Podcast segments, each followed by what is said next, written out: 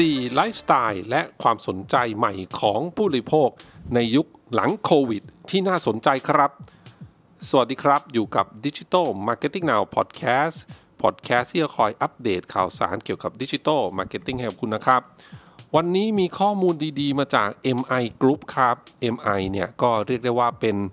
Media Agency ระดับแถวหน้าของประเทศไทยนั่นเองนะครับ ซึ่ง MI เนี่ยทำข้อมูลออกมาครับ เรื่องของ พฤติกรรม แล้วก็ความสนใจของคอน sumer ครับ ในยุคหลังโควิด -19 ที่จะเกี่ยวข้องกับการทำการตลาดและการสื่อสาร ใน EP นี้ครับ ต้องบอกว่าผมหยิบยกเอา 4 หัวข้อนะสเรื่องนี้มาฝากกันครับ แต่ว่ารายละเอียดข้างในเนี่ยก็จะเป็นความเห็นส่วนตัวของผมนะ มาจากประสบการณ์แล้วก็จากการจากการอ่านเทรนด์ต่างๆ ที่เกิดขึ้นในช่วงหลังๆ นั่นเองนะครับ ก็ถือว่าเป็นการผสมผสานครับ ข้อมูล ที่เอามาจาก MI นะครับแล้วก็ข้อมูลจากที่ผมเอามาประกอบนะครับมาฝากกันใน EP นี้ครับ ช่วงที่โรคระบาดพีคๆนะครับ แน่นอนว่ามันมีส่วนสำคัญที่ทำให้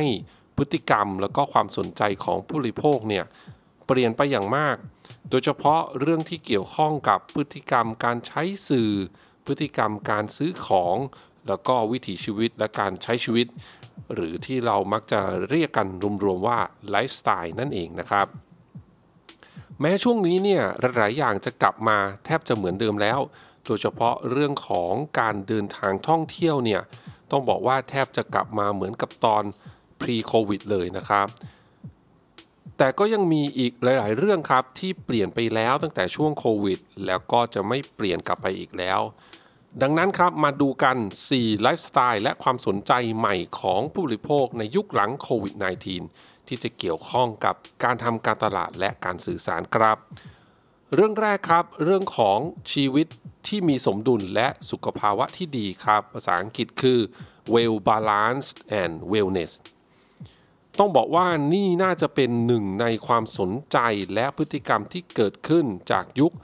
โควิด นะครับที่จะคงอยู่ต่อไปอีกนานเลยทีเดียว เพราะว่าเมื่อผู้คนนะครับรู้แล้วว่าความสำคัญของการมีสุขภาพที่ดี ทั้งสุขภาพกายและก็สุขภาพใจเนี่ยสำคัญต่อการดำรงชีวิตมากแค่ไหน คนเราอะครับก็เลยหันมาสนใจสุขภาพมากขึ้น รวมถึงการหาสมดุลในการใช้ชีวิตจากหลากหลายมิติด้วยกัน ตั้งแต่เรื่องของร่างกาย จิตใจ อารมณ์ สังคม การงานรวมไปถึงเรื่องของการเงินนั่นเอง จึงเป็นที่มาของบริการและสินค้าครับ จากทั้งแบรนด์เก่าและแบรนด์ใหม่ที่ออกมาเพื่อตอบสนองอเรื่องของพฤติกรรมและความสนใจตัวนี้ครับ เรื่องนี้ครับ well balance and wellness นะฮะอันนี้ก็เป็นเรื่องแรกนั่นเองนะครับ เรื่องที่2ครับก็คือพฤติกรรมการไร้สัมผัสหรือว่า contactless นั่นเองนะครับ เช่นเดียวกับเรื่องแรกครับ นี่เป็นอีกพฤติกรรมที่น่าจะอยู่ไปอีกยาวๆ เพราะว่าเมื่อผู้บริโภคเนี่ยได้ลองใช้งานรูปแบบ contactless ต่างๆ แล้วเนี่ยก็พบว่าสะดวกทั้งกายแล้วก็สบายใจดีด้วยนะครับ ไม่ต้องห่วงว่าจะมีโอกาส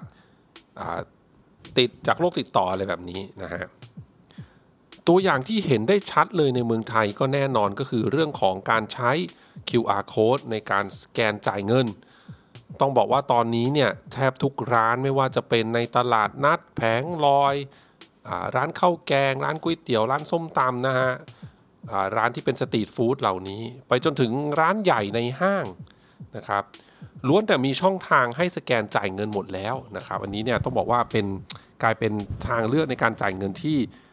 ขั้นพื้นฐานแล้วนะตอนนี้เนาะนะครับ จึงเป็นที่มาครับว่านักการตลาดเนี่ยแล้วก็ผู้ดูแลแบรนด์เนี่ยต้องมองประสบการณ์การเลือกซื้อของตั้งแต่ต้นจนจบแบบ contactless ให้ได้มากที่สุดนั่นเองนะครับ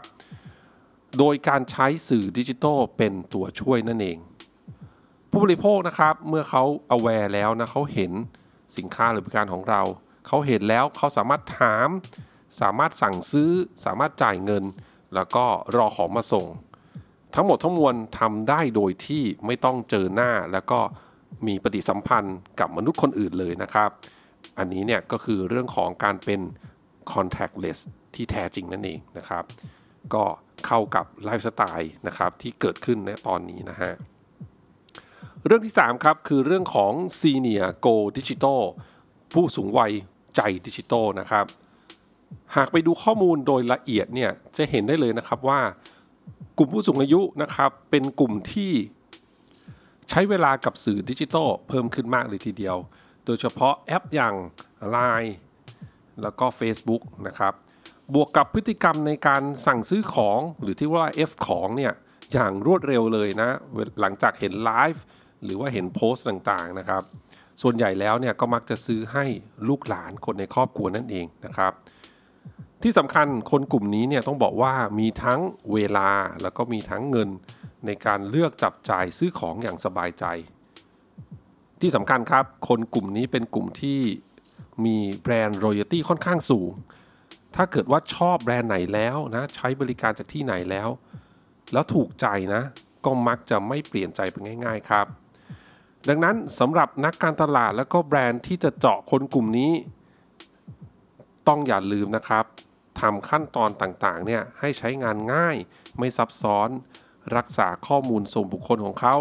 เราก็พร้อมจะช่วยเหลือตลอดผ่านการแชทอีกด้วยครับ ไม่ว่าจะใช้แชทบอทก็ได้ จะใช้เป็น hybrid chatbot บวกกับแอดมินก็ได้ หรือจะใช้เป็น full admin ก็ได้นะครับ ยังไงก็ได้แหละ ให้มีช่องทางในการ support ผ่านการพูดคุยนะ ผ่านแชทนะฮะ ให้คนกลุ่มนี้เนี่ยสามารถรู้สึกสบายใจ แล้วก็รู้สึกว่าทาง ผู้ขายนะทางแบรนด์เนี่ยพร้อมจะช่วยเหลือตลอดเวลา ถ้าเกิดว่าเขาติดขัดตรงไหนอย่างไรนะครับ เรื่องที่ 4 ครับ เรื่องสุดท้ายใน EP นี้ครับ ก็คือเรื่องของ nostalgia หรือว่าความโหยหาถึงอดีต กระแส Y2K นะครับ หรือว่าอีกี้เนี่ยครับที่เพิ่งบูมบูมกันไปนะบนโซเชียลมีเดียล้วนแต่เป็นตัวอย่างของพฤติกรรมแล้วก็ความสนใจเรื่องของ nostalgia กันทั้งสิ้นนะครับ เพราะว่ามนุษย์เราเนี่ยการกลับไปหาความทรงจำในอดีตนะหลาย ๆ ปีที่ผ่านมาเนี่ยนะครับเรียกได้ว่าเป็นความสุขอย่างหนึ่งของหลาย ๆ คนเลยทีเดียว ซึ่งเป็นหนึ่งในวิธีในการที่คนเราเนี่ยเลือกในการจัดการกับความเครียดในช่วงโควิดที่ผ่านมานั่นเองนะครับ ดังนั้นเราจะเห็นได้เลยครับว่าช่วงหลัง ๆ เนี่ยก็จะเห็นการสื่อสารทางการตลาดที่ย้อนไประลึกถึงอดีต หรือแม้แต่เรื่องของคอนเสิร์ตนะที่เกาะทีมเรื่องของอทีมยุค 90 ทีม 2000 แบบนี้ครับเพื่อขายให้แก่กลุ่ม Gen X ที่อยากจะมีความสุขในการย้อนอดีตแบบนี้นั่นเอง นี่เป็นตัวอย่างที่เห็นได้ง่ายเลยนะครับ คนกลุ่มนี้อยู่ในวัย 30 ปลายๆขึ้นไป ซึ่งมีกำลังการซื้ออย่างเรียกได้ว่า มีความความซื้อมากกว่ากลุ่ม Gen Y แบบนี้ครับ หรือกลุ่ม Gen C เนาะนะครับ ดังนั้นนักการตลาดที่จะเจาะคนกลุ่มนี้เนี่ยก็ต้องลองหากลยุทธ์นอสตาเจียที่เหมาะสมกับแบรนด์ตัวเอง แล้วก็มานำเสนอแก่พวกเขา ก็ดูจะเป็นแนวทางที่สามารถความสร้างความสนใจนะครับ ให้คนกลุ่มนี้เนี่ยได้มากเลยทีเดียวนั่นเองนะครับ ดังนั้นครับ 4 เรื่องที่มาฝากวันนี้ครับนะครับ4 ไลฟ์สไตล์และความสนใจของผู้บริโภคในยุคหลังโควิด ที่จะคงอยู่ต่อไปอีกนานเลยนะครับ เรื่องแรกก็คือเรื่องของ well balance and wellness เรื่องที่ 2 คือเรื่องของผู้สูงวัยใจดิจิทัลเรื่องที่ 3 คือเรื่องของนอสเจีย ความโหยหาทางอดีต แล้วก็เป็นเรื่องที่ 4 ก็คือเรื่องของ contactless หรือพฤติกรรมไร้สัมผัสนั่นเองนะครับ ขอบคุณทุกท่านมากที่รับฟังครับ เดี๋ยวครั้งหน้าเป็นเรื่องอะไรฝากคอยติดตามกันนะครับ สำหรับวันนี้สวัสดีครับ